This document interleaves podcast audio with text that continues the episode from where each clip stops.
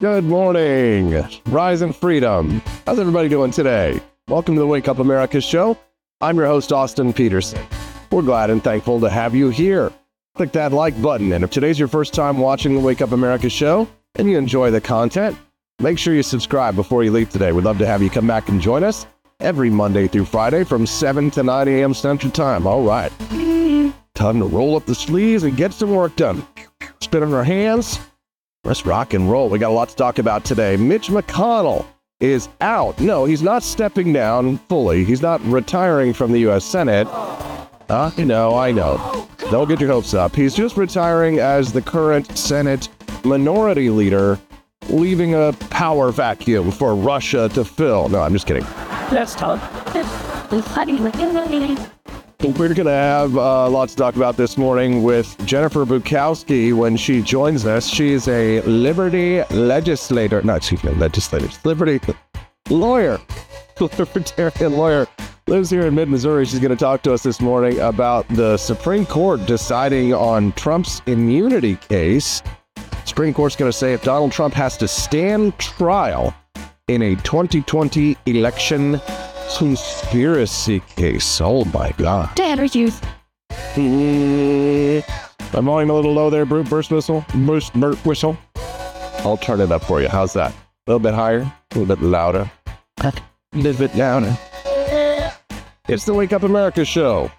Oh, now you got me paranoid, Bruce. Hold on one second here. Gain. If I turn that sucker way up, how's that? Nice and loud now? I always appreciate the band, the live band playing for us this morning. You guys were killing it there.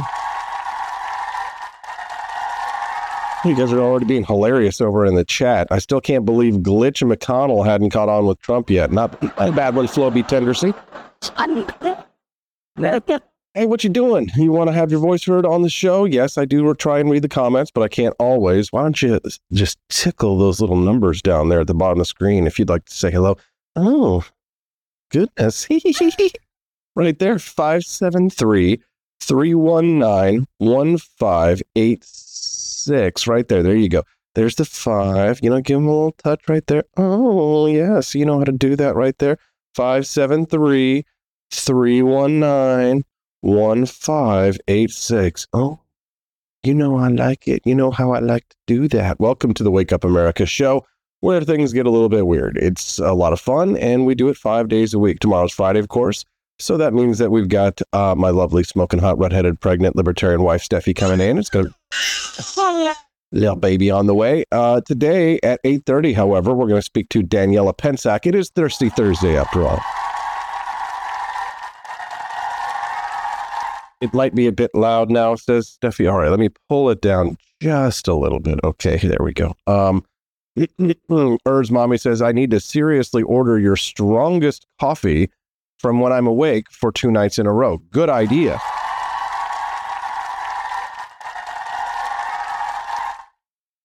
There you go. That's not a bad idea. Uh, the Wake Up America show is sponsored by uh, viewers and listeners like you. We don't really have a sponsor. I'm my sponsor.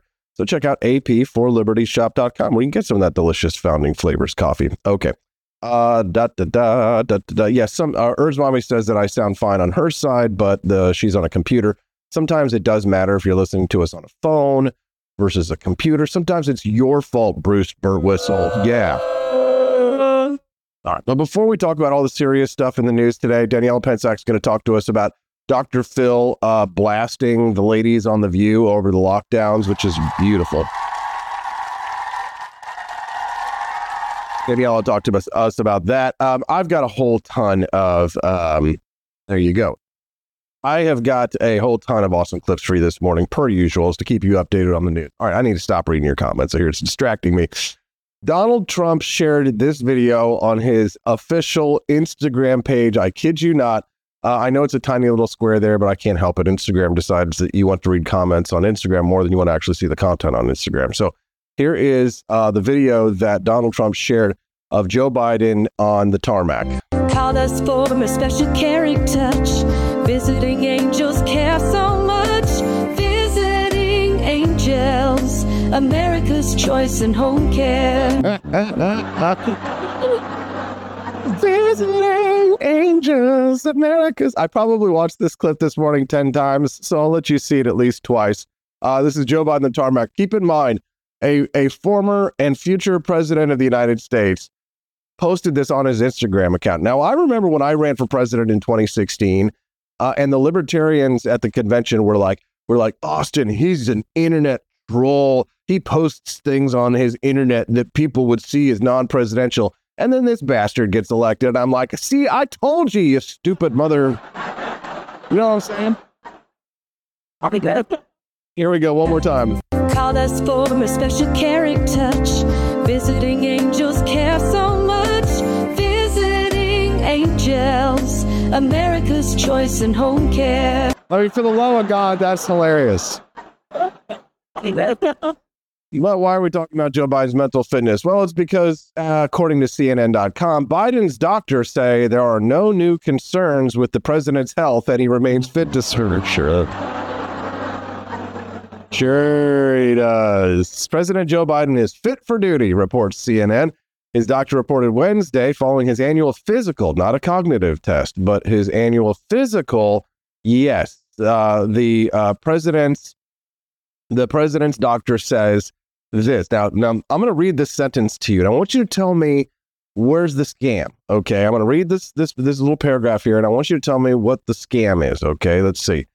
Dr. Kevin O'Connor said in a memo that there are no new concerns with the president's health revealed by this year's physical. The White House said earlier Wednesday no cognitive test was administered as O'Connor did not find it necessary. Okay. Okay, where's the scam in this? Okay, I'm going to read to you the first sentence again, uh, see if we'll narrow it down. Dr. Kevin O'Connor said in a memo that there are, quote, no new concerns with the president's health revealed by this year's physical. There you go. There you go. No new concerns. Okay. No, now if I change the phrasing a little bit, put a little different emphasis on a, on a different uh, word, um, uh, no new concerns. No new concerns. Uh, okay, now we got our noggins thinking. No new concerns. Okay. He says President Biden is a healthy, active, robust 81 year old male who remains fit to successfully execute the duties of the presidency, to include those as chief executive, head of state, and commander in chief. Sure, he does.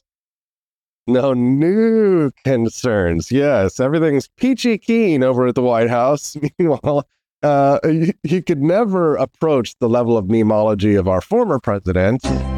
Call us for a special caring touch. Visiting angels care so much. Visiting angels, America's choice in home care. Uh, here's the guy with no new concerns. Nice.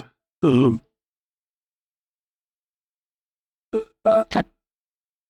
anyway, and I don't want to. I don't want to. I mean, choose my words. I was just thinking. Uh, uh, anyway, I, I just fuck. I mean,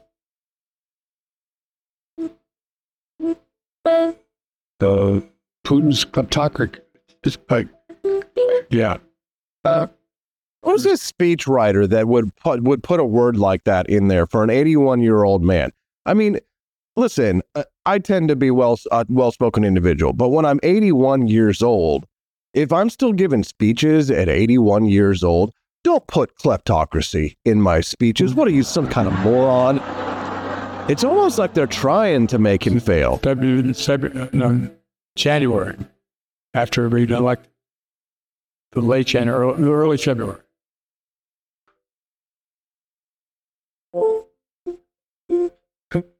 He said, uh, "It's not we lead, uh, not just uh, well, we're not like here's what Visiting home care, America's choice in home care. Sad. Call us for a special caring touch. Visiting angels care America's choice in home care. Home care. God bless America. God bless America is a that can be defined in a single word: I was a foot him, uh, foot, foot, excuse me.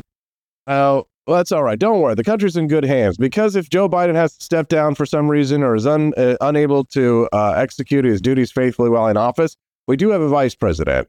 You know, I was recently with a bunch of um, faith leaders, and I said, you know, I, I, I said to the, the preachers who were there, you know, during announcements on Sunday at church, could you could you perhaps ask people to stand up and say who got their student loan um, forgiven because so many have. you know, That's amazing. See, she's all of a sudden developed a southern accent. Well done there. Um, isn't that amazing? Whenever I mean, whenever the Democrats start to affect an accent, whenever they're in front of blacks, especially. What was that? Um, that video of Hillary Clinton? Was it when she got up in front of like a black church and she talked about having hot sauce in her purse or something like that? She like started affecting a southern accent and stuff like that. It's just it's just so blatant. Here she is talking about uh, something that actually kind of made me smile. Take a listen to this. proudly talking about There you go. Hold on, turn up the volume, AP. Here we go. we are proudly talking about equity, even though these people on the uh, you know so-called leaders want to shut down DEI. They're trying to they're trying to do with DEI, diversity, equity, inclusion, what they sadly successfully did with woke. Yeah, baby, love of goodness. Acknowledgement of conservatarian, libertarian, conservative, right wing populist victories. God bless America. They're trying to do with DEI, she says, what they sadly successfully did with woke. Again, successfully is her word that we've been successful in turning it into a naughty little How dirty you. God damn, that makes me happy. Doesn't that make you happy? If you're happy and you know it, click the like. If you're happy and you know it, click the like. If you're happy and you know it, then your like will surely show it. If you're happy and you know it, click that like. God bless you. All right, but do I make you laugh? Do I amuse you? All right, there's a lot to talk about today. Mitch McConnell's decision to step down as leader of the Senate Republicans has kicked off an unpredictable months long race now uh, to succeed him. This is a contest that could signal what type of chamber Republicans want. I vote Senator Rand Paul.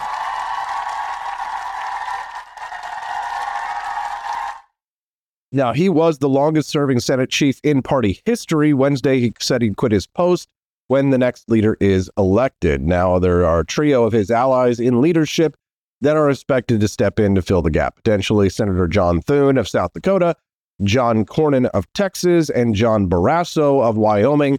They are seen as his most likely successors. And if you don't know too much about these three, in my opinion, the most conservative or the one who is closest to the ideals that people who watch this show are likely to have would be Senator John Barrasso of Wyoming. He's a medical doctor, and he's always been fairly good on conservative issues, uh, especially fiscal conservatism, um, although not perfect. And certainly, we would love to see somebody a little bit more actual conservative on the right uh, to come in, but they, just you can't get into those positions of leadership in unless you're a sell sellout statist authoritarian just just because those are the kind of people who get things done and you know pass the military and uh, industrial complexes defense bills and agriculture bills and you know all those pork barrel bills that bring them the bacon home that are the actual way that the sausage gets made in Washington D.C. It's a sad reality. It's the truth.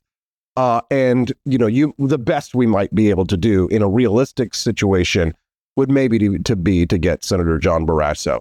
Uh, until we get enough people in the uh, elected office who are true conservatives, or uh, if not conservatives, at least you know libertarian leaning, perhaps like Rand Paul and others.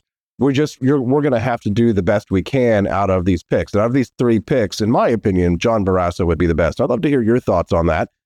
You can send us a text today at 573 319 1586. That's 573 319 1586. Yes, that's right. Uh, it's going to be interesting to see what the battle will be like to, to replace him.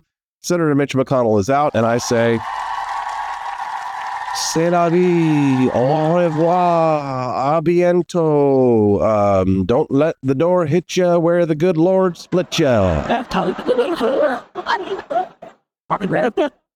Now, if you could say something nice about Senator Mitch McConnell, the one thing that I really appreciated about him was that he was a good influence on Donald Trump for his Supreme Court picks. Now, when Donald Trump was president, he relied heavily on Mitch McConnell and the Federalist Society in order to vet who would be the potentially uh, best uh, Supreme Court picks when um, Donald Trump had that opportunity to make those selections.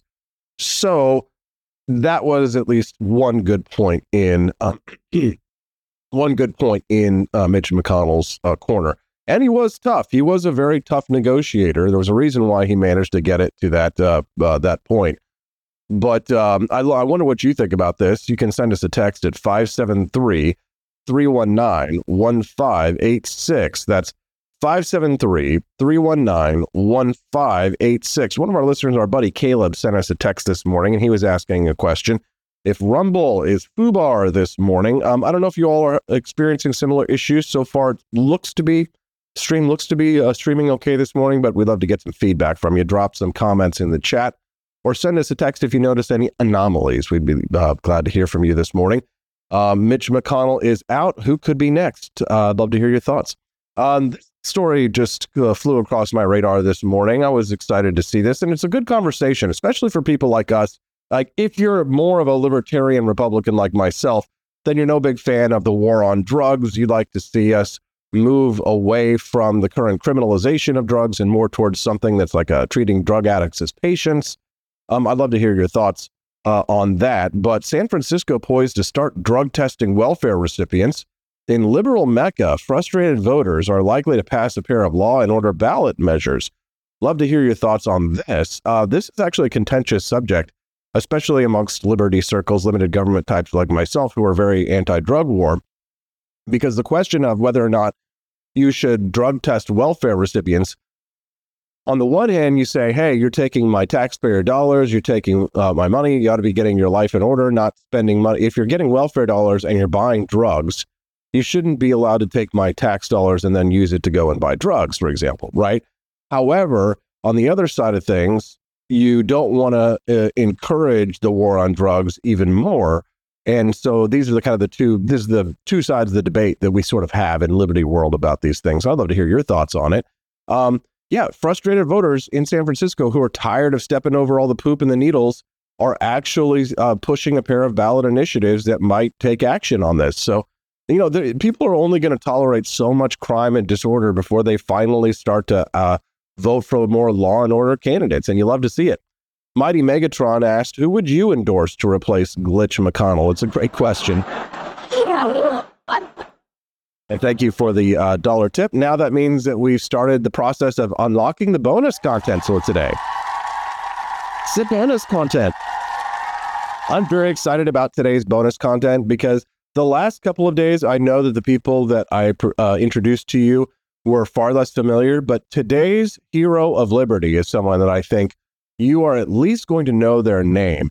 And if you don't know much about them, you will by the end of the show if we unlock the bonus content. How does the bonus content work, AP? Well, this is how the bonus content works. If by the end of the show, we raise either $50 in Rumble Rant donations, like our buddy Blue Drake just donated $1, so we're a dollar down, 49 more to go. If we raise $50 by the end of the show, either in donations or in purchases from ap4libertyshop.com, those qualify as well If you buy some coffee, buy a T-shirt, buy a hoodie, buy a custom metal sign, uh, what have you, um, a coffee mug, whatever, then it works towards the total of fifty dollars. And if we raise fifty dollars, you unlock this week's special bonus content, which I have lovingly produced and crafted for you. I think today's might be one of the best I've done. Uh, one of the heroes of liberty for this week's bonus content. So if you would like to see this bonus content unlocked, and today's, I think you will really be excited to see. I was happy producing it and having so much fun last night putting it together. If you would like to unlock that bonus content today and find out who is one of the five heroes of liberty from this week's content, then make a Rumble Rant donation by um, uh, uh, uh, by the end of the show or purchase something from ap4libertyshop.com. Get yourself some delicious coffee. Buy a couple boxes of coffee, and we're pretty much already there uh, to the uh, donation total. Um, yeah, and like I said, today's is is awesome, and I think you will really love it. So, So back to the topic at hand. San Francisco might start drug testing welfare uh, recipients. This is from the Wall Street Journal. Voters, uh, vote, voters, voters, yo, yo, yo. Voters in this famously progressive city appear poised to pass a pair of law and order ballot measures. And this is coming up this Tuesday. Uh, Proposition F would mandate drug screening for recipients of public benefits, while Proposition E would expand police surveillance tools and reduce oversight of the force. Interesting.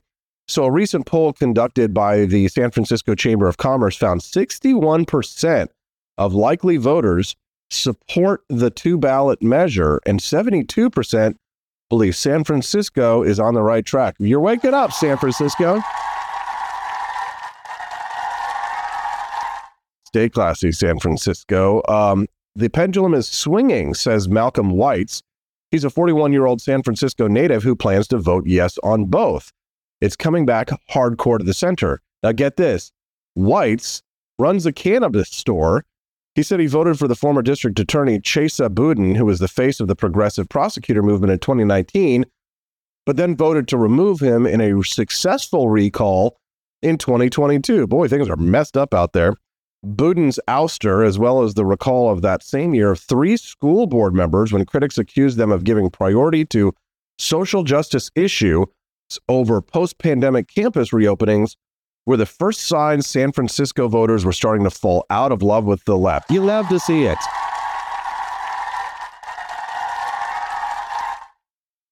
Blue Trike over in the chat says absolutely drug test welfare recipients because being off drugs would help them get jobs and get off welfare, but we should also drug test politicians and bureaucrats. Mm. Amen. Blue Trike, you and I, we got to hang out sometime. We got to hang out sometime. Now, Hiccup One says we need some drugs. This place bites. Also true. But if you're going to be on drugs, you're going to be on drugs with your own money. And if you're going to wreck your life and you're going to go get addicted to drugs, then you shouldn't be on the public dole. You should have to go and ask people for drugs at a college party like all the rest of us normal people did when we were at college. Now, listen, do I think that adults should be able to go and purchase black tar heroin within reasonable restraints? Certainly, I do. Uh, I am a libertarian Republican. But at the end of the day, I can't, I'm not going to deny the fact that you shouldn't do these horrible, awful things to your body. You shouldn't smoke cigarettes. You shouldn't do a lot of evil, terrible things. You shouldn't be drinking alcohol. There's a lot of shoulda, shoulda, shouldas that I believe. Doesn't mean that I think the government should step in and say, you will, you will, you will do this. But let's be honest. When you look at San Francisco and it's becoming such a, a trash hole in the United States, and tourists are afraid to go there, and it's a dangerous city and, crime is on the rise, and the school board cares more about social justice than they do actually opening up the schools after the pandemic. Even people like this 41 year old White's character who owns a cannabis shop are going to recall these progressive prosecutors. They're going to vote to recall these school board members. And even though they own a cannabis shop, they're going to vote to ensure that people who are on welfare benefits aren't using those welfare benefits to go in there and buy drugs. And that's amazing because literally whites is voting to say, okay, well, I'm going to say that people who get welfare money aren't going to be able to go use that money to come in and spend money on my shop. I say good on you, sir. Good on you, sir. We'd love to hear your thoughts on it. Send us a text at 573 319 1586. That's 573 319 1586. I noticed we got a lot of spammers in the chat today. Hey. Don't do that. Uh, if you got like to advertise in my Rumble chat, then you have to contact us, reach out to us, send me a text at the text number on that screen, and we'd love to hear your thoughts on that. All right. Well, Jennifer Bukowski is getting a lawyer. She's in Esquire on Fire. She's coming up here in just a couple minutes. She's going to explain to us the Supreme Court hearing the case about Trump's immunity from prosecution over a 2022 election conspiracy theory. It's just a nightmare. Talk about that when we get back on the Wake Up America show at wakeupamerica.show.com. Good morning, Rise and Freedom. I'm Austin Peterson. You're watching and listening to the Wake Up America show at wakeupAmericaShow.com. We're glad and thankful to have you here. Over 213 people watching us live. Thank you for being here. Whenever we've got over 200 people watching the show, like I like can chill out a little bit. I feel a lot more comfortable. Like I feel like, oh, the Wake Up America show is doing great. We're growing like crazy. We're building new audience members. We're making lots of new friends. I love seeing all the new names and faces in the chat. People like Urs Mommy and Bruce Burtwhistle and all the new friends that have been joining us regularly. It's great to see that the audience is growing because I get an opportunity to make friends and to share with you the ideas and the principles that I love. The Wake Up America show streams live every Monday through Friday from 7 to 9 a.m. Central Time. And we always bring you the absolute best guests, clips, topics, and of course, the best hosts. I don't know if my next guest has ever been introduced to you all before. And you know what? Shame on me. I, I deserve a boo because she should be here with us more. She's one of the best, uh, most high profile libertarians in the state of Missouri. She goes by Esquire on Fire on Twitter, where you can follow her handle there. She's a big Trump supporter. She used to kind of give me crap because I wasn't a big Trump person. And then one day when I said, All right, I'm voting for Donald Trump, she gave me a beautiful Trumpy glass in commemoration. She's going to talk to us a little bit about the former and future President Trump right now. Joining us live, Jennifer Bukowski. Morning, Jennifer. How are you today? Good morning, Austin. Great to be here with you. It's nice to have you here, Jennifer. Thanks so much for joining us this morning. We're glad to have a little bit of your time. Uh, give us a little bit of uh, an overview and, uh, and your analysis of the Supreme Court taking up this case about whether or not Donald Trump should stand trial or receive immunity for his comments uh, regarding the 2020 election. Well, the Democrats and special counsel Jack Smith, their entire goal by bringing this case has been to make the 2024 election about January 6th. They want, at the height of our election, to have nothing but footage of arguably Trump's worst moment of his presidency on January 6th. And Trump was president of the United States on January 26th. I think people kind of forget that. So the argument here is that he was charged with four counts relating to January 6th, and the argument is he has presidential immunity. So he raised this at the trial court level. Trial court denied the motion. He took it up to the DC Court of Appeals. They denied that appeal, and uh, now the Supreme Court has set this for arguments on April 22nd. Now, this is good in a way because they were trying to have this trial start the day before Super Tuesday next week uh, to really throw a wrench in things. Now, like the timeline is probably more like an October trial date is uh, basically what the earliest you could expect this to go, but that wouldn't be ideal because that's obviously weeks before the election. And uh, the argument is that the president has to have protection from criminal prosecution by his political rivals. Otherwise, he'll be stymied in office. He won't be able to make decisions. He, he has to worry about wrongful prosecutions, unless this is what Trump's attorneys argue. There is a mechanism for uh, charging a president criminally, but first you have to use what the Constitution has put into place, which is impeach him and convict him in the Senate. The House did file like the impeachment after the January 6th debacle. But the Senate, which was 50 50 at the time, if you'll recall, Kamala was the deciding vote back then. They didn't proceed to have a trial and convict him. And they say, hey, last time you argued he's not president anymore, so it's the point of having a trial. But his lawyers now are like, look, this is necessary if you want presidents to be able to make decisions and not worry about persecution by political rivals afterwards. So uh, we have to wait and see what happens here. The Supreme Court, I'll note, also has taken up a case that would apply to one of the four of these. How I've got printouts of the. Oh, there's so many friggin' indictments of Trump that I've got them on my desk still. But one of the four counts, the one that carries 20 years, is an obstruction. Count three: obstruction and an attempt to obstruct an official proceeding. 300 January 6th um, defendants, including Trump have been charged with this, and it was passed in 2002 as like a financial crimes thing. They're arguing it isn't applicable here. The Supreme Court also in December agreed to take that up. So that would just apply to one of the four counts that has been brought here in a novel way by Jack Smith.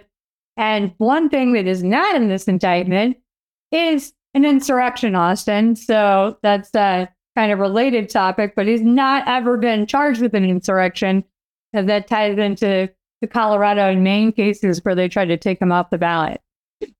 Jennifer, uh, how do you feel about the president's argument that he posted on Truth Social? He says that a president will not be able to properly function or make decisions in the best interest of the United States of America. As you said, presidents will always be concerned and even paralyzed by the prospect of wrongful prosecution and retaliation after they leave office. Do you think that that argument has merit, Jennifer? I do. I mean, we've seen President Trump uh, prosecuted and persecuted in extraordinary and novel ways. I mean, if you look at the civil case Letitia James has brought against him in New York, or the RICO case that Fani Willis has brought against him in Georgia, those would be two notable. And the Stormy Daniels, like hush money payments case, the criminal case in New York, uh, those are all just novel and uh, un, I think, foreseen sorts of cases uh, that Trump is now facing. That, oh, and the library basically violation one down at the Mar-a-Lago one in Florida. So I do think that it does carry some merit, but on the other hand, they're going to cite extreme examples like murdering someone on Fifth Avenue. Do you think that he should get away with that? And uh, basically, their argument is yes, like I could send a team of SEALs to murder my political rival. And unless you impeach me and convict me, I can still run for office. And I think the Trump attorneys can say, you know, who else gets to decide whether or not he can say, you know, come back to office or whatever is the voters, you know. They they have that. Plus Congress has also has uh, this mechanism in place to prevent a wildly unlawful president. So there are checks in place already on the presidency. And the presidency is just so important that you need to maintain this presidential immunity. But we don't have a lot of immunity cases in the law, so it'll be some novel issues for the Supreme Court to take up. Yeah, certainly. And it, we are looking at what could potentially be a constitutional crisis with the possibility that if Trump is convicted and sentenced, then he could be governing from a jail cell. Um, I, I would definitely tune in for that. But uh, before we get to that, I'd like to just remind our audience who are uh, tuning in right now don't forget to click that like and subscribe to the channel if you're enjoying the content that you're hearing right now. I'm speaking to Jennifer Bukowsky. She is another Missouri uh, Missourian like myself. She's a libertarian lawyer, also known as Esquire on Fire. You should definitely follow her over at x.com at ESQ O N F I R E, Esquire on Fire. I saw my buddy uh, Quest was dropping your handle in the chat. We appreciate that very much. Uh, so, Jennifer, the timing of all of these cases is, I, I think, really interesting. The Democrats are upset that this case, for example, is going to be delayed by a few months. But I mean, all of this comes down to the November election. What are we looking at here in terms of the timing of this case? Could a sentencing actually be carried out by the time that he is potentially reelected? If so, what are the implications of that? Well, there's no constitutional prohibition of having elected an elected president behind bars. I mean, Nelson Mandela was in bars. That's not our country, but there's, it's not that world precedent either. And uh, you just have to be 35 years old and a resident the last 12 years and uh, a citizen of the United States and a naturally born citizen. And that's it. So he could theoretically be behind bars. I don't know how that would work with Secret Service. I certainly, if I had to go to prison, would like to have Secret Service there with me. But uh, uh, this case, though, would go away should he be elected because he could pardon himself, as would be the case for the Mar-a-Lago ridiculous documents case that they have. That Biden did the same thing, and uh, they had that report released, and they said, "Oh, but he's too feeble-minded for us to file charges," even though he also had for 40 years uh, uh, secured uh, documents that had the classified markings on them. So uh, that case is also one that he could excuse himself from. So the Eric Adams one in New York, that's the Stormy Daniels. Trump didn't properly do his own accounting records of that. It's the most ridiculous thing because who is he like defrauding himself when he's making his book entries? It's not really a crime. Um, and that's a very novelly applied one. I don't know how much jail time that one even calls for if he were to be convicted of it. But now that this trial has been put on the back burner, the one Jack Smith really wanted at the height of the election, they're going to proceed to trial with that in the next couple of months. So we'll have to wait and see how that goes. He couldn't pardon himself from that one. But the one that everyone was worried about was the Fulton County, Georgia one, because he can't pardon himself from it. It carries significant prison time should he be convicted. And like even the Republican governor in Georgia couldn't because of the way the Georgia Constitution is set up for the pardon power. It goes to this board and everything else. But that Fani Willis situation is in a total meltdown too. And that has been fascinating to watch as a criminal defense attorney. Let me tell you, when they have subpoenaed the prosecutor's phone records, I've never, that's never occurred to me to do to prove that they were in fact having a tryst and lied under oath about it. Uh, so that one has been interesting to watch, to say the least. What do you think the outcome of that could be? They prove that there's a tryst. They prove that she's lied under oath. But the Democrats just find somebody else to replace him, right? They could, yeah. They they would have to have a special. If she gets disqualified, her office would probably be disqualified too. And I don't know the exact mechanism in Georgia, but uh, usually, like the Supreme Court or someone might be appointing the special prosecutor.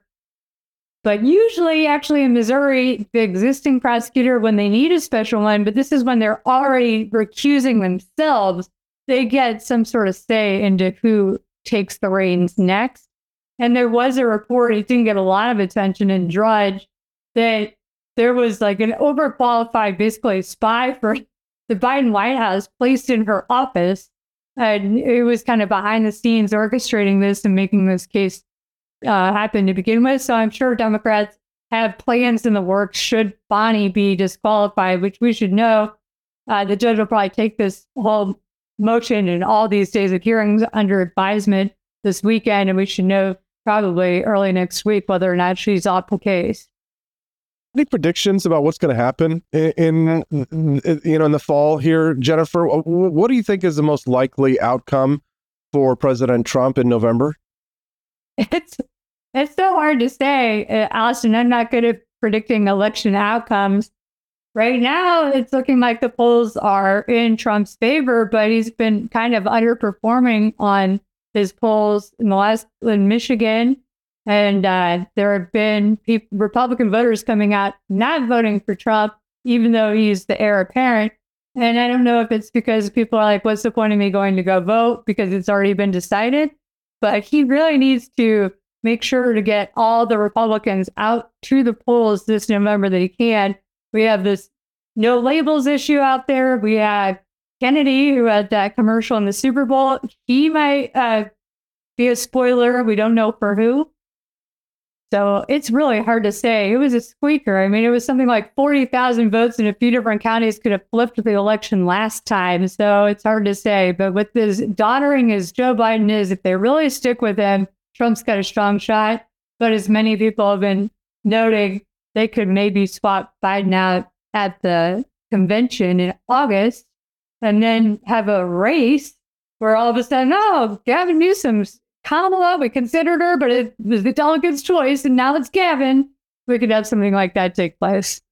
Sure, it is wild. I mean, if Donald Trump is convicted and goes to jail and wins the election, that is something of a constitutional crisis, is it not? I would say, yeah. I mean, certainly because you have the commander in chief behind bars in like what Georgia, in Fulton County, or you know, uh, it would be interesting. But he's beaten every case and everything they've thrown at him, Austin. He really has. He's got terrific lawyers. He's got a trio of brilliant Missouri lawyers on this case doing his appeals.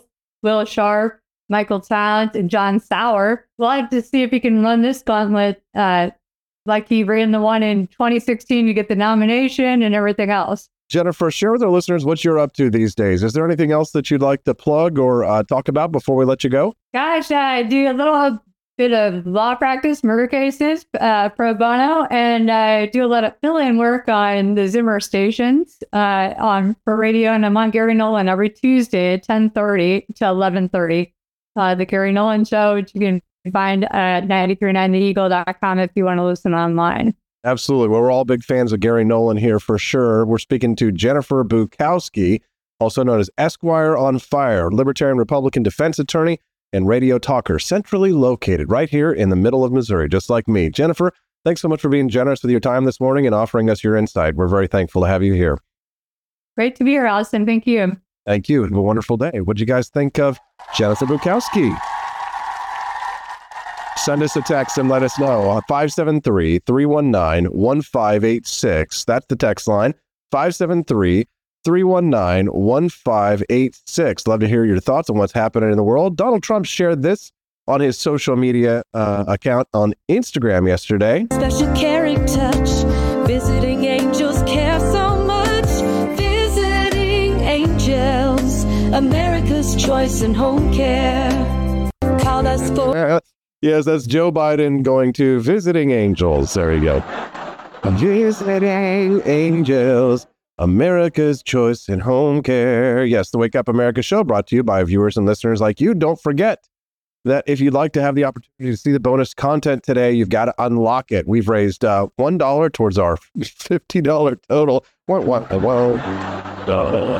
But you don't want to miss today's bonus content. If you don't unlock it by the end of the show, then it goes away forever. And would you really want to miss uh, one part of the five part series of the Heroes of Liberty? God. No. Imagine if we get to the end of the week and we've got this five part mini documentary series and you only unlocked four out of five, and you'll always wonder forever who was the fifth person that was the hero of liberty in this mini documentary series. Wouldn't you like to know? I think you would. And if you'd like to unlock that special bonus content, here's all you have to do. All you got to do is make either a donation through Rumble Rants or you can make a purchase over at ap4libertyshop.com. That's AP, the number four, ap4libertyshop.com. There you go. You can see the little title right down there. Head on over and buy yourself maybe a box of Founding Flavors coffee. We've got hoodies, we've got uh, Afuera t-shirts. What's um what are the big items in the shop this week? I've got a new little section. Oh yeah, the hot sellers this week. Javier Milei Afuera shirts. So hot right. I saw our buddy Ken this morning gave us a five star review for our Madisonian morning light roast coffee. Well, thank you, Ken. Our very first review. It's our brand new blend of coffee. He says, This has quickly become my favorite coffee roast. Tastes great. Oh, yeah. Now you're addicted. Get yourself a box of Founding Flavors coffee over at ap4libertyshop.com. The light roast is the most highly caffeinated. So if you are a caffeine addict like me, if you're a junkie, then head over to ap4libertyshop.com. Uh, a lot of people have signed up for our rewards program these days, and that is if you purchase from the shop a lot, uh, you get a point for every dollar that you you spend, and the more you spend, then the more you save. So you're going to get coupons every time you hit a milestone for the shop for like five dollar coupon, ten dollar coupon, twenty dollar coupons. So the more you spend, the more coupons you get if you're a part of our rewards program. So isn't that neat? Yes. We're grateful to have you here on the Wake Up America show. Still to go, we've got Daniella Pentsak, who will be joining us this morning at 8.30 a.m. Central Time. She's going to talk to us today about um, the Dr. Phil appearing on The View uh, and reading the Riot Act over their support of lockdowns. you love to see it. You got to know that they weren't liking that. The other day, I had a conversation with uh, Inez Stepman, who wrote a piece in The Spectator about trad wives killed the girl boss age. It was a fantastic conversation that I thought you all would appreciate hearing again if you missed it. Pork Chop uh, 159 donated $10, saying, Finally, Android got Rumble Rants. Thank you very much. Uh, I appreciate that. If we raise, um, let's see, that was $10, $11. So, yeah, so we raised another, mm, what's 50 minus 11? I don't I on my head right now. It's a little bit too early. Austin, don't be so stupid. If we raise fifty dollars by the end of the show, then we'll unlock those. Thank you, Pork Chop. We appreciate that. Uh, anyway, so this conversation that I had with Inez Stepman really got a lot of people talking online about uh, uh, the United States becoming a polygamous nation. Has the United States officially become a polygamous nation? Hang out, hang around, uh, stick around. Listen to my conversation with Inez Stepman about the United States trad wife movement and whether or not that's a good thing or bad thing for young ladies here in the United States. And enjoy the interview. I'll be right back on the Wake Up America show, wakeupAmericaShow.com. About sex itself, the great promise of the sexual revolution, you say it's becoming a rarer and more elite experience as our social structures revert to something that looks more like nomadic tribal life with no obligation to continue to support discarded concubines. What do you mean by that? She is a senior policy analyst at the Independent Women's Forum.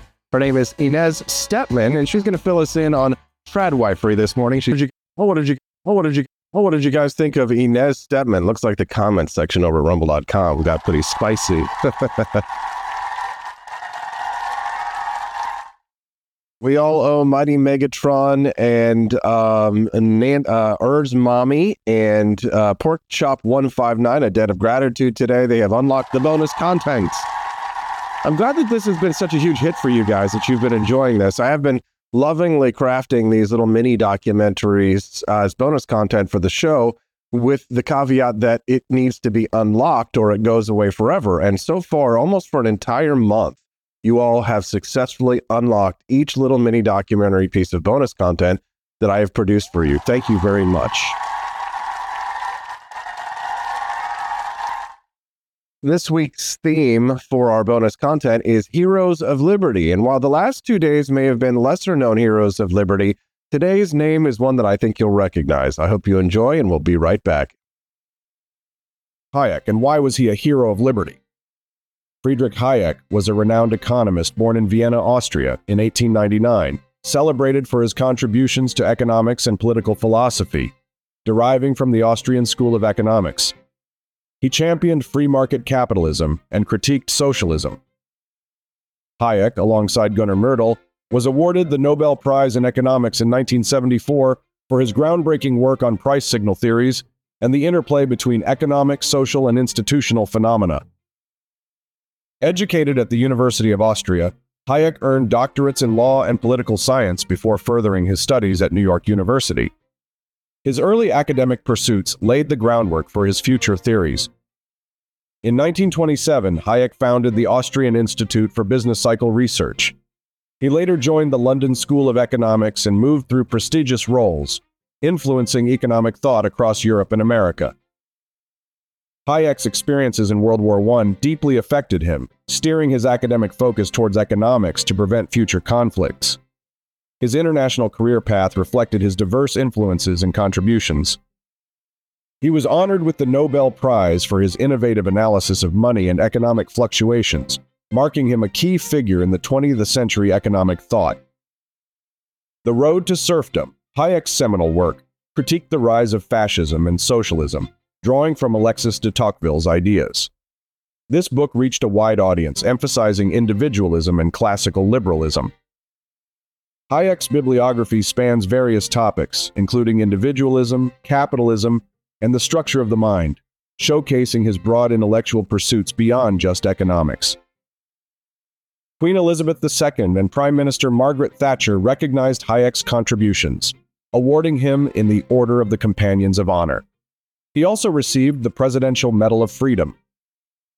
Hayek's Nobel Prize was in recognition of his theories on money and economic fluctuations, a testament to his significant impact on economic science. Hayek firmly believed in the power of free market capitalism to foster creativity, innovation, and prosperity, critiquing Keynesian economics and socialism for their limitations on economic freedom. Definitely a capitalist, Hayek's advocacy for free markets was a cornerstone of his economic philosophy, positioning him against prevailing 20th century economic policies. Hmm. Hayek's legacy as a pivotal social theorist and political philosopher is underpinned by his theory on the role of price signals in economic planning, earning him a Nobel Prize and enduring influence in economic thought. Oh, what did you? Oh, what did you? Oh, what'd you think? Friedrich Hayek is the fourth hero of liberty in the series for this week. Thank you all for watching and tuning in and enjoying. Certainly been exciting to see the great response and feedback that we've gotten from our little mini documentary bonus commentary series by Buddy Gage. loves to listen to us from Montana. If you're listening this morning, Gage, good morning. Good morning. How you doing, Casey, brother? Nice to nice to have you here with us. If not, you're listening. I'm speaking to a ghost. But uh, Casey sent me a text message a couple weeks ago. He's like, I thought this bonus content was just gonna be such a joke and blah blah blah. Oh yeah, well, joke's on you. We be unlocking them bonus contents every single day. Uh, oh, it, appreciate that. We are saving up, of course, for our baby P for Liberty. Joining us very soon on the show. Well, he'll be with us, or she'll be with us here tomorrow. We don't know yet the gender. well, that's baby P for Liberty is what we call them. They, them. we don't know the gender yet, but we're not waiting for the kindergarten teacher to decide. We're them. No, no, no. We're letting the doctor tell us. And Stephanie's birthday is the Ides of March, March 15th. So just a couple weeks from now, uh, we get to go to the doctor, we get to find out the gender, and then on her birthday, she's going to be on the show, Freedom Family Friday, just happened to work out that way. So the day after we find out the gender, guess who are going to be the first people to find out? After our immediate family, of course. It's you guys. That's how much we we li- we love our audience. Uh, very uh, briefly before I get back to the news, real quick, I just want to talk to you guys personally for a couple of minutes because I was watching this video the other day that was talking about the collapse of the influencer economy, and you know, it's scary stuff, especially because I've sort of staked my family's future on this small enterprise, starting this business, a podcasting business, and you know, a coffee business, and our online merchandise store in the hopes that we grow, we build an audience, uh, we get enough customers to keep us profitable and to continue to reinvest back in the business so that we can build a liberty network, something like a, a libertarian daily wire. Right. But there's always the chance that you might fail. And a lot of people do. Most people cannot make it in this business. Most people are not going to be able to hack it. And the thing is, is there has been this huge influx of creators who have joined YouTube and Instagram and uh, Twitch and Rumble uh, who I'm in competition with that are hoping to get a piece of the what is expected to be $500 billion economy by 2027. Some people are going to make it and some people aren't. And in this video, when they were talking about who was going to make it and who wasn't going to make it, they noted the, the, the difference between successful people in this industry and fail people who are going to fail. And the thing that they said that would be the sign of success is that the people who will be successful are going to be the people who actually build an audience that will go with them anywhere. They played a clip of Kevin Hart, the comedian, talking about um, you know how he's managed to be such a big success, and it's because he says he's cultivated an audience. He's built a group of people that will go with him, that will watch his content uh, anywhere that he goes. And obviously, I'm never going to be you know Ke- Kevin Hart, right, with like you know a fifty million dollar uh, man, but uh, you know, to be able to make a living doing what I love and sharing the ideas of liberty with you, being able to produce little mini documentaries and full length documentaries like I'm working on right now about the Battle of Athens, to be able to do this and to support my family, my wife, my, my upcoming baby P, uh, that is a dream come true. Truly, it is. And I think that the reason I'll be successful is because I work very hard to build actual real life uh, relationships with you to try and get on a first name basis with you, Nancy, with you, Quest, uh, with you, Doug, or AKA Doug, right? Uh, John and KC, right? Phil McCabe, uh, to try and build an actual relationship with you uh, in the hopes that this audience continues to grow and we build these these relationships that are true relationships, true friendships. For example, Stephanie and I last year we got to meet several of you in person for the first time. We did a little canoe trip and got Team Liberty together and uh, and, and had a really good time. So my hope is in, in the coming years that I'll survive the the crunch, the eventual uh, because everything that goes up must come down. Uh, I'll survive the uh, you know the the surge of influencers that are working their way into this market to get a piece of this pie by building real relationships with you, building an audience that even if there's 203 people watching the stream live, which I'm thankful to see, and I think are good numbers to be streaming live, that that will be enough to build a small media business that advances the ideas that we care about always first, uh, and is able to create jobs. And that's really where I'd like to go someday. And obviously, uh, you all know how grateful I am because I say it as often as I can, but I will never stop saying it. And somebody texted me a few weeks ago and said something about how I take I read the Rumble chats and talk to the audience directly, and they said that no matter how big the show gets, that they hope that I never stop doing that. And you know, I was watching a video this morning about this comedian Andrew Schulz, and they were saying about how fame really changed him, and as he got bigger, he really lost touch with who he was. Uh, and uh, uh, you know, I'm going to work very hard to avoid that. You know, if I am as successful as as uh, you could be in this. And it is a niche, right? It's not going to be the biggest niche in the world. Liberty news and politics will always be a niche. But I think that there is a marketplace here, a marketplace for these ideas, and I intend to transact. What do you say? Bruce Whistle. Bruce, one of our new friends from Canada, he says, Austin, just keep doing what you're doing, being honest, truthful, and dedicated to integrity and character. You'll build a great business even here in Canada. Well, thank you, sir. I appreciate that.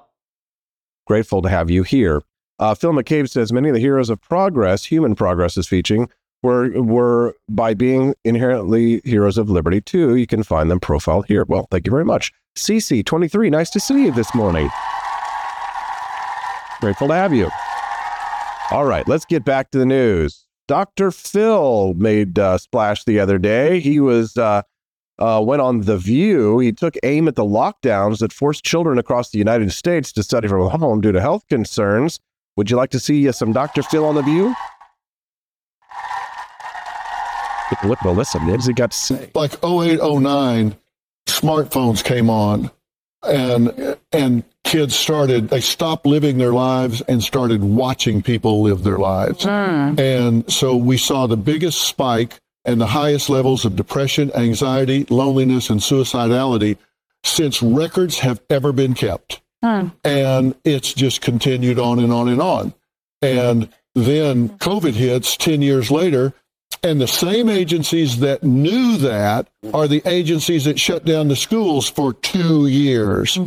Who does that? Who takes away the support system for these children?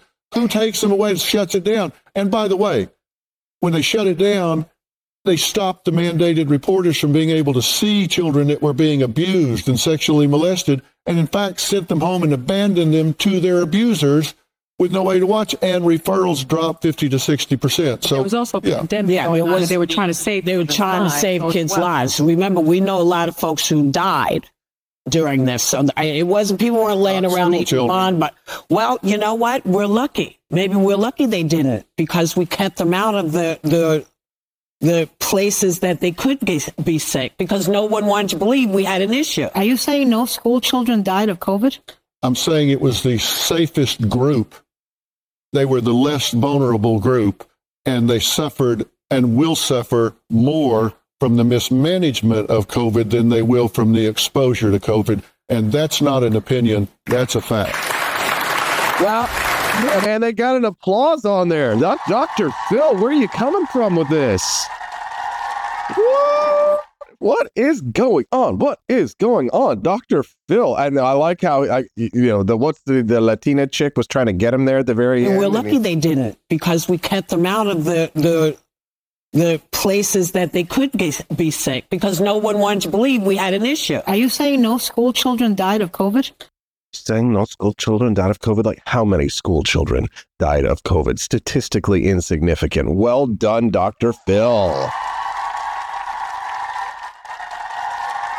Some people, they some people have to have the wool pulled over their eyes by others. Some people pull the wool over their own eyes. Here to discuss this story and more, including Google's Gemini artificial intelligence, uh, woke as hell, is the anti woke warrior of the, the day and age. She's Daniella Pentsak.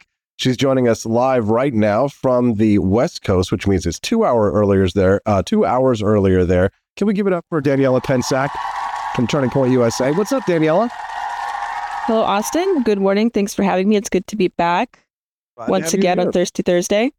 On Thirsty Thursday, it's been nothing That's but right. beautiful. It's been nothing but beautiful women all morning this morning, and we're glad to continue that tradition, Daniella.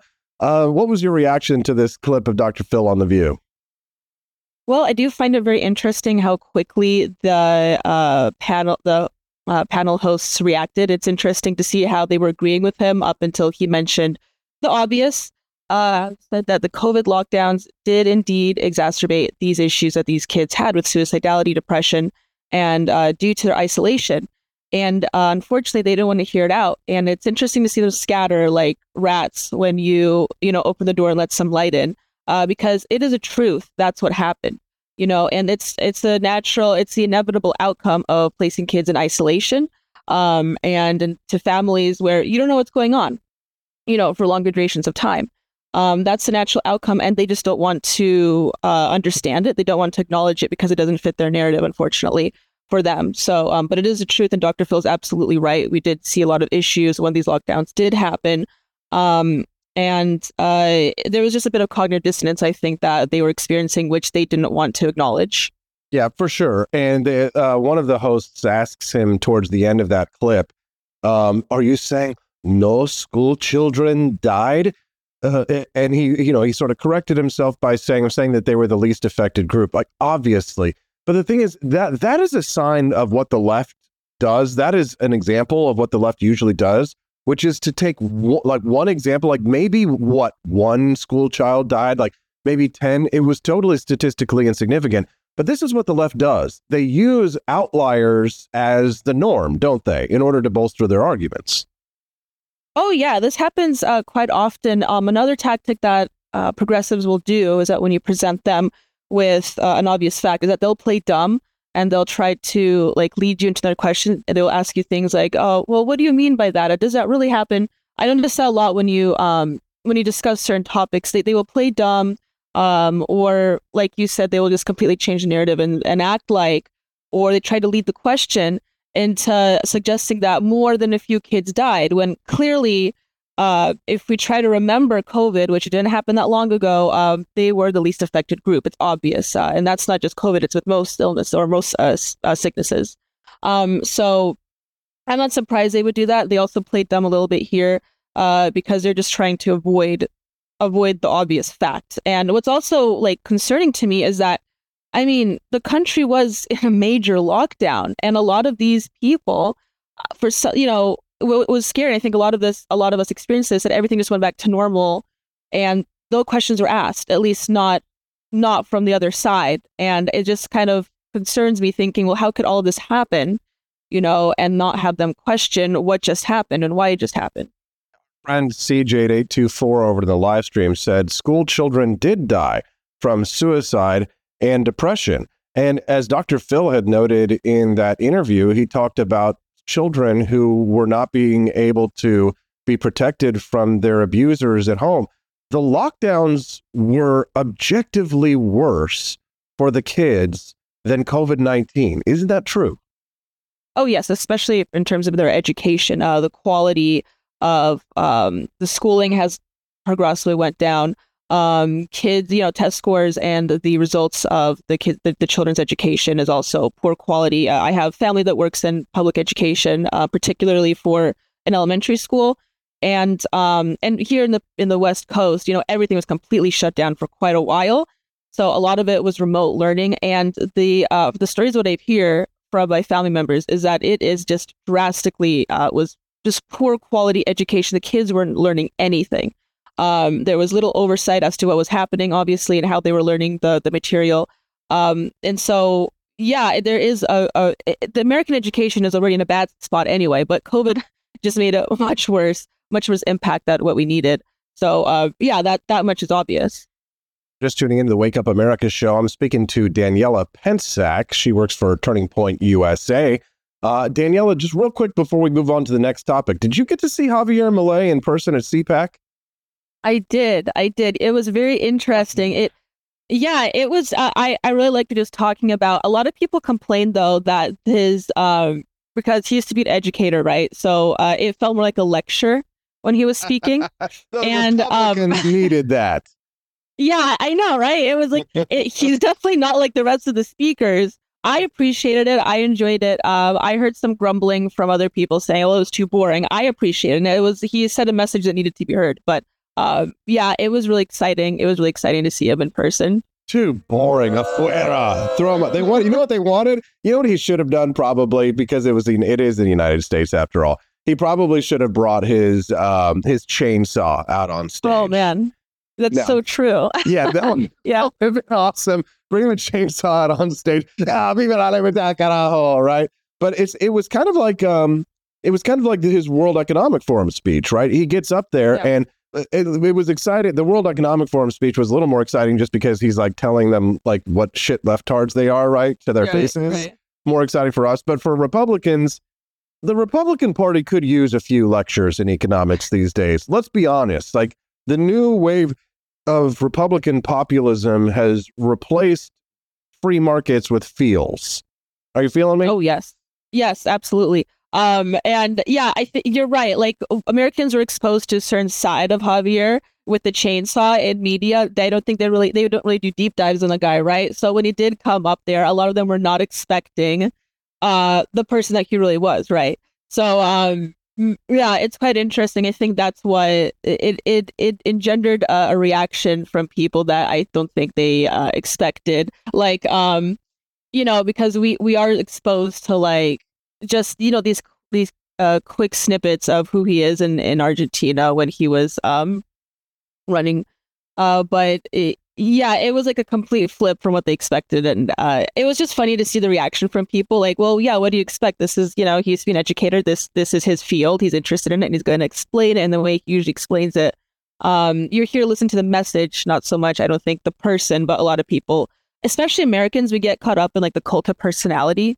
um especially since trump which is uh, understandable, but it's also can be quite problematic for obvious reasons, like you mentioned with the with the populism. Yeah, it certainly can. It can become quite toxic, and it's something that you got to watch out for.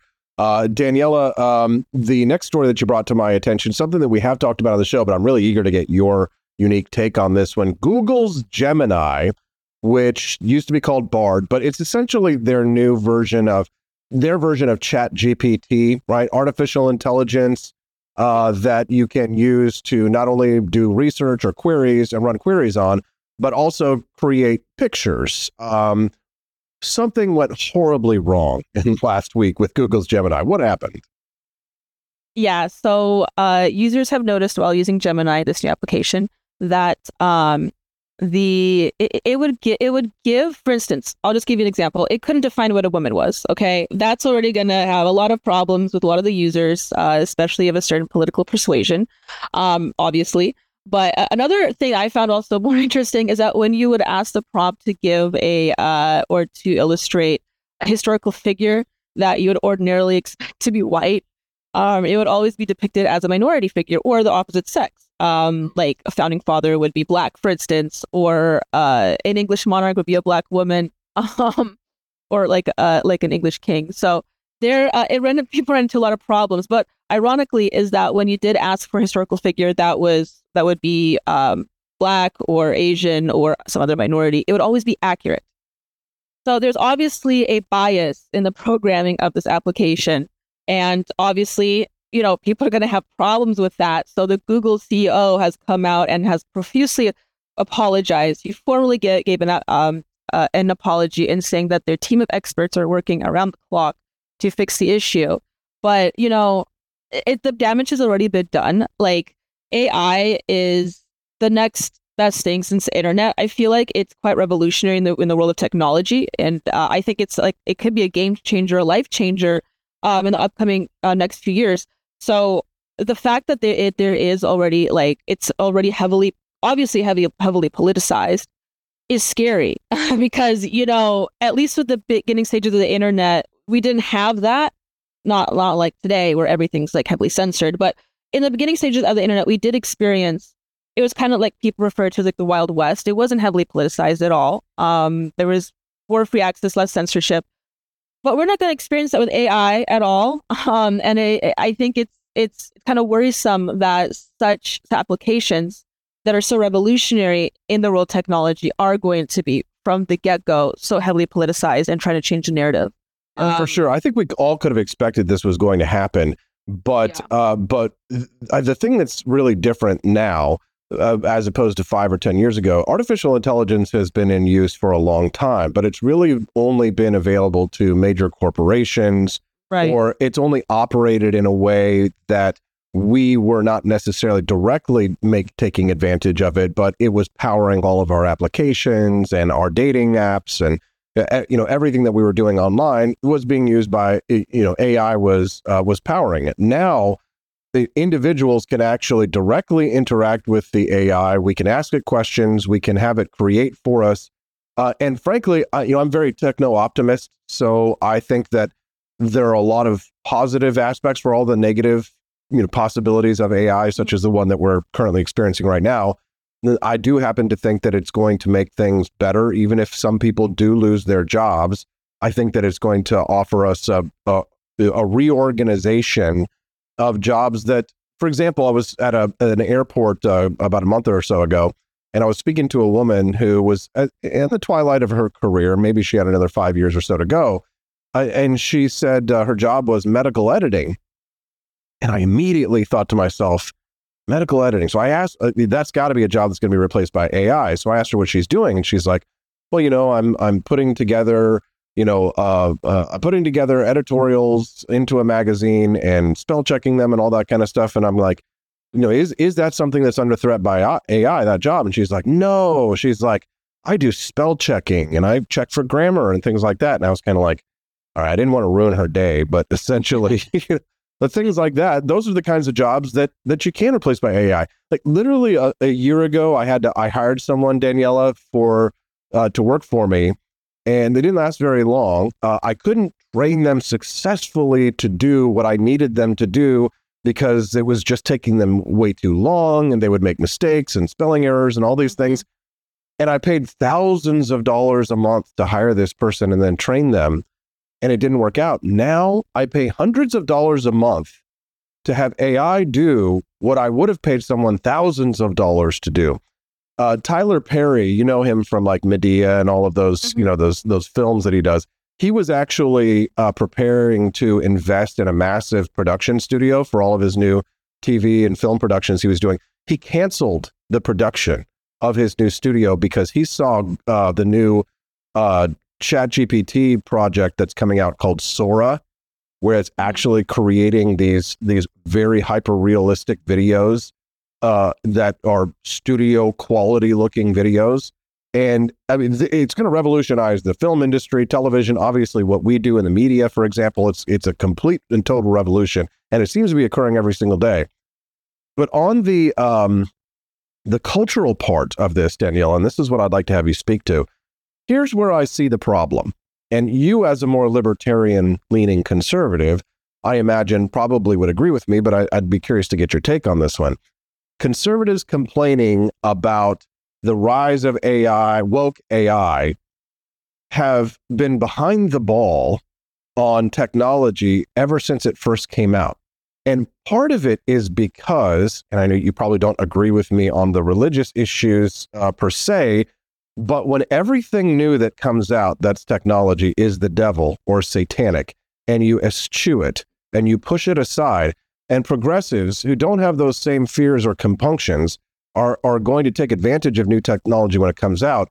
Conservatives are destined for failure when it comes to AI because they're they, they are not forward thinking by design. It's it's a feature of conservatism, not a bug. Am I correct? You're absolutely correct. And I'm glad you're saying this because I have felt the same way um, strongly, especially about Christians uh, for a long time. Um, I am big in the sciences. I'm big in technology. I think that we should focus on advancing those aspects of our society. The only problem, and you're right about this uh, to a degree, but the only problem is that a lot of those projects are funded um, by, uh, they're funded to have a specific outcome. You know, we see this a lot with with with uh, climate change research, for instance, and so um, you know, and this can bleed into other scientific projects as well and research projects. And um, unfortunately, you know, I, I don't know if this is the, the main drive, but an aspect of that is because conservatives, especially conservative Christians, are very wary of uh, advanced technology or advancing technology. And that is a huge problem. Um, and unfortunately, especially with Gen Z and the last, uh, also what your what the last uh, guest spoke on is this kind of return to tr- traditional values, um, which is counterculture, and that's what's attracting a lot of conservative, younger conservative people. Which I think there is um, there's a good reason for that to happen, but at the same time, a lot of this uh, return to tradition meme uh, attraction, I think, is also motivated by this idea that we should reject um, modern civilization or you know reject the advancement of technology, which is a big uh, which is which is a really bad idea, I think. Um, because at the end of the day, like we're seeing with this woke AI programming, we're to lose in the battle, and um, they are going to use things like AI or other forms of technology uh, in the in uh, affecting culture and shaping culture and the modern zeitgeist to their advantage. And if we want to be a part of the zeitgeist or make uh, uh you know major changes as well, we kind of have to be part of the conversation. And to just pull ourselves away from that is a big mistake. So um, AI is not going away. Yeah. It's not going right. away. It's here to stay. And even people like myself, who typically caucus with the Republicans and make common cause with the right, you know, people like myself, I'm going to be one of the biggest advocates for artificial intelligence because it has transformed what I do on a daily basis. I, you know, uh, I have a viable business model because of artificial intelligence. I mean, people think you know, these mini documentaries that I've been producing every day have been just gangbuster runaway hits with the audience. I couldn't produce five minute documentaries every single day without artificial mm-hmm. intelligence and educate listeners and viewers about Friedrich Hayek and how he won the Nobel Prize and how World War One impacted him and pack all of that information into a five minute package and then turn around and monetize that content on a daily basis.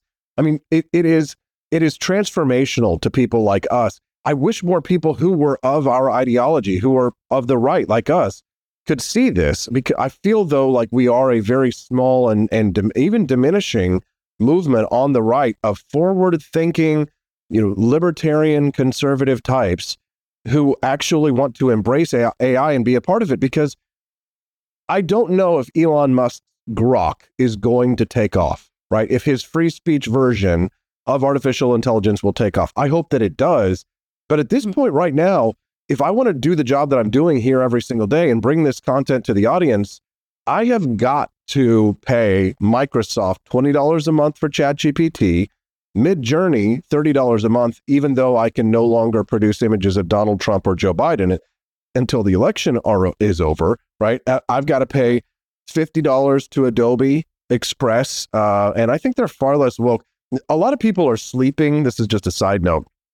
A lot of people are sleeping on when it comes to the big tech question on the company Adobe that produces like uh, Photoshop and uh, uh, uh Adobe Express. A lot of people are sleeping on this company because we always assume that big tech is woke.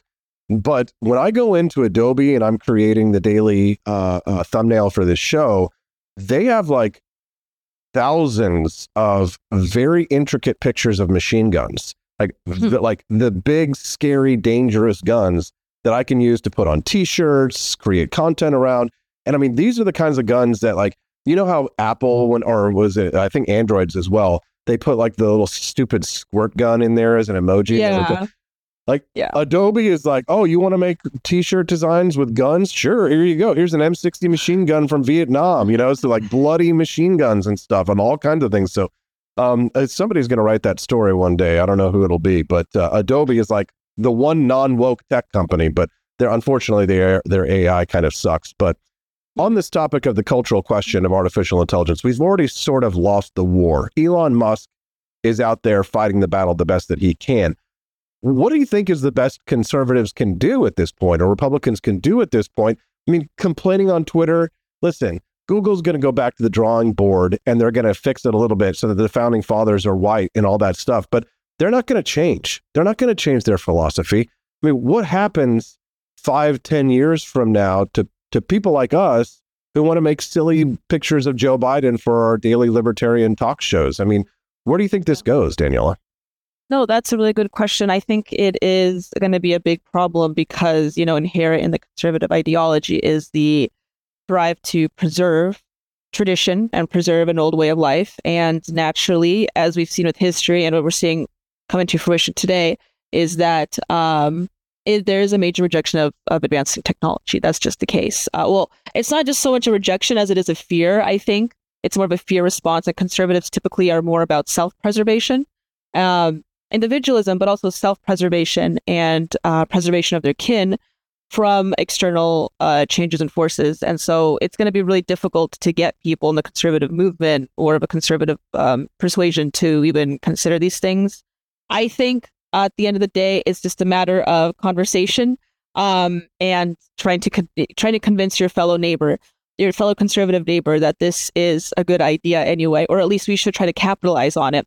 I think over time, you know, uh, what hap- what happens is that they may reject it at first, but eventually they'll come around and they do adopt it and they do try to change it in their direction. Um, but uh, we're always, or conservatives are typically always the last to make changes because we are so wary of technology. So, um, or new novel concepts like that. So, you know, I think it'll be a little bit of a while. I do think it's possible that they will come around because at the end of the day, we have no choice technology is always going to advance, civilization is always going to change. Anyway, we have to adapt to it. But it's important, obviously, to continue educating ourselves and to still, you know, be at the the front of it. Um, not every, not all conservatives are going to do that, and I think that's just unfortunately inherent in its ideology. Yeah, and uh, you know, I dropped this in the chat just a couple of minutes ago. My thoughts on this: AI is very much like an AR-15 Right? It's it's can be used for good or evil. What matters is the person that wields it. But the pattern that I continue to see when it comes to technology and the conservative movement is this that technology is invented by the socialists, by the leftists. Then conservatives come along and they take advantage of the technology later, and then they they don't control it, so they get you know algorithmically crunched, yes. or they get pushed off, or their ideas are su- suppressed to an idea. Because what will happen is it's like what Facebook used to do um, when Ben Shapiro and the Daily Wire and Dan Bongino were all trending at the top of Facebook.com back in 2013. The left freaked out because when we're on even ground and we're allowed to compete with the left, our logic and our ideas and our fundamental uh, concepts and principles win the argument. So what does the left do? They cheat, right? That that's that's how the left wins.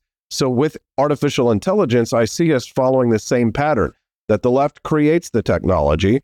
Conservatives and libertarians like ourselves come along and make use of the technology. And, you know, I very successfully uh, uh, have been producing content for my show using AI in the last year.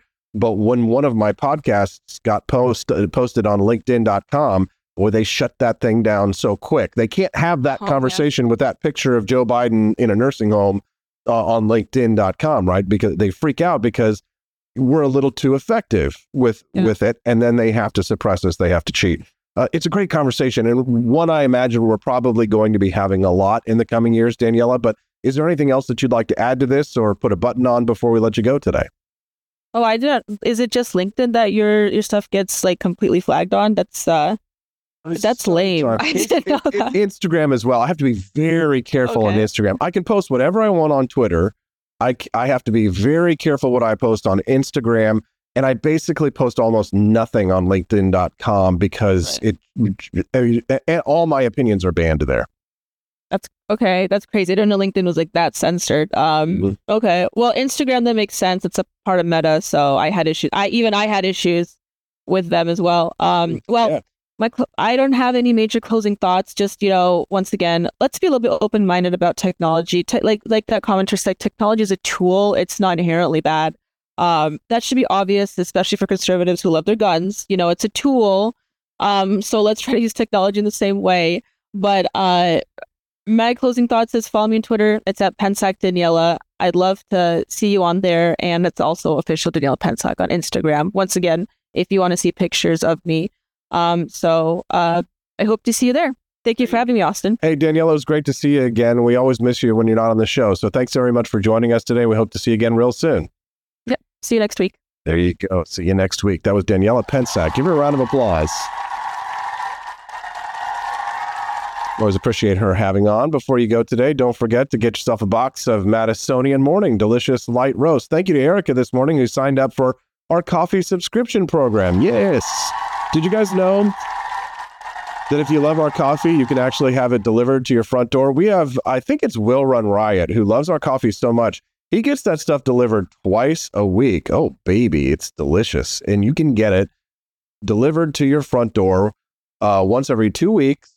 We call that a fortnight, uh, fortnightly.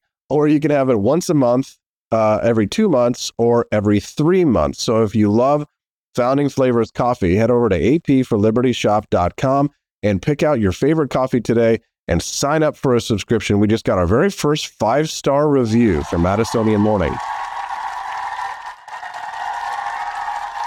Before we go, I got to play this clip for you one more time. Donald Trump posted this video of Joe Biden walking across the tarmac needing to be assisted, and it just made me laugh so hard. Take a look at this. special caring touch, visiting angels care so much. Visiting angels, America's choice in home care. There you go. Send Joe Biden to America's visiting angels, America's choice in home care. We need this energy back. We need this energy back in the White House. We need meme energy back in the White House. Give it up for Donald Trump, former and future president. The Wake Up America show brought to you by viewers and listeners just like you. The Wake Up America show streams live every Monday through Friday, 7 to 9 a.m. Central Time. It's a two hour live talk show. We're glad and thankful to have you here. It's nice to see all the new names and faces, especially like Hans AJ. Hans. It's my grandfather's name. We used to call him Hans. Hans. Hans Peterson. Hans. Very uh, Danish name. Appreciate you guys. Before you go, don't forget to click the subscribe button if it is your first time here, because I'm not so vain as to say, oh, you're going to remember me tomorrow morning and know where to find me. In case you forget, you're going to want to click that subscribe button now so that tomorrow morning you're like, hey, I want to listen to a fun, funny talk show in the morning that's going to give me all the political news with great guests. And tomorrow is my smoking hot redheaded libertarian pregnant wife joining us on the show for Freedom Family Friday, you know? Very excited for that. Steffi P for Liberty will be joining us on the show, as well as my brother, Justin Peterson. Excited for that. He already sent me the story that he wants to talk about tomorrow, and frankly, it's hilarious. I was, I've been cracking up about it all week, so I can't wait to talk to him about that. Freedom Family Friday tomorrow morning. How do you find us? You click subscribe. Oh, and if you haven't already, you might want to tickle that like button as well.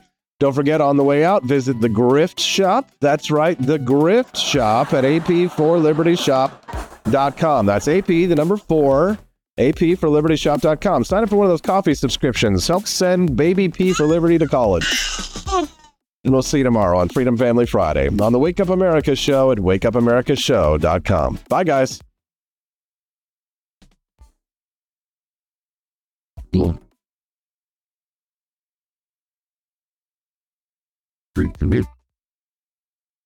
Expansive time, a year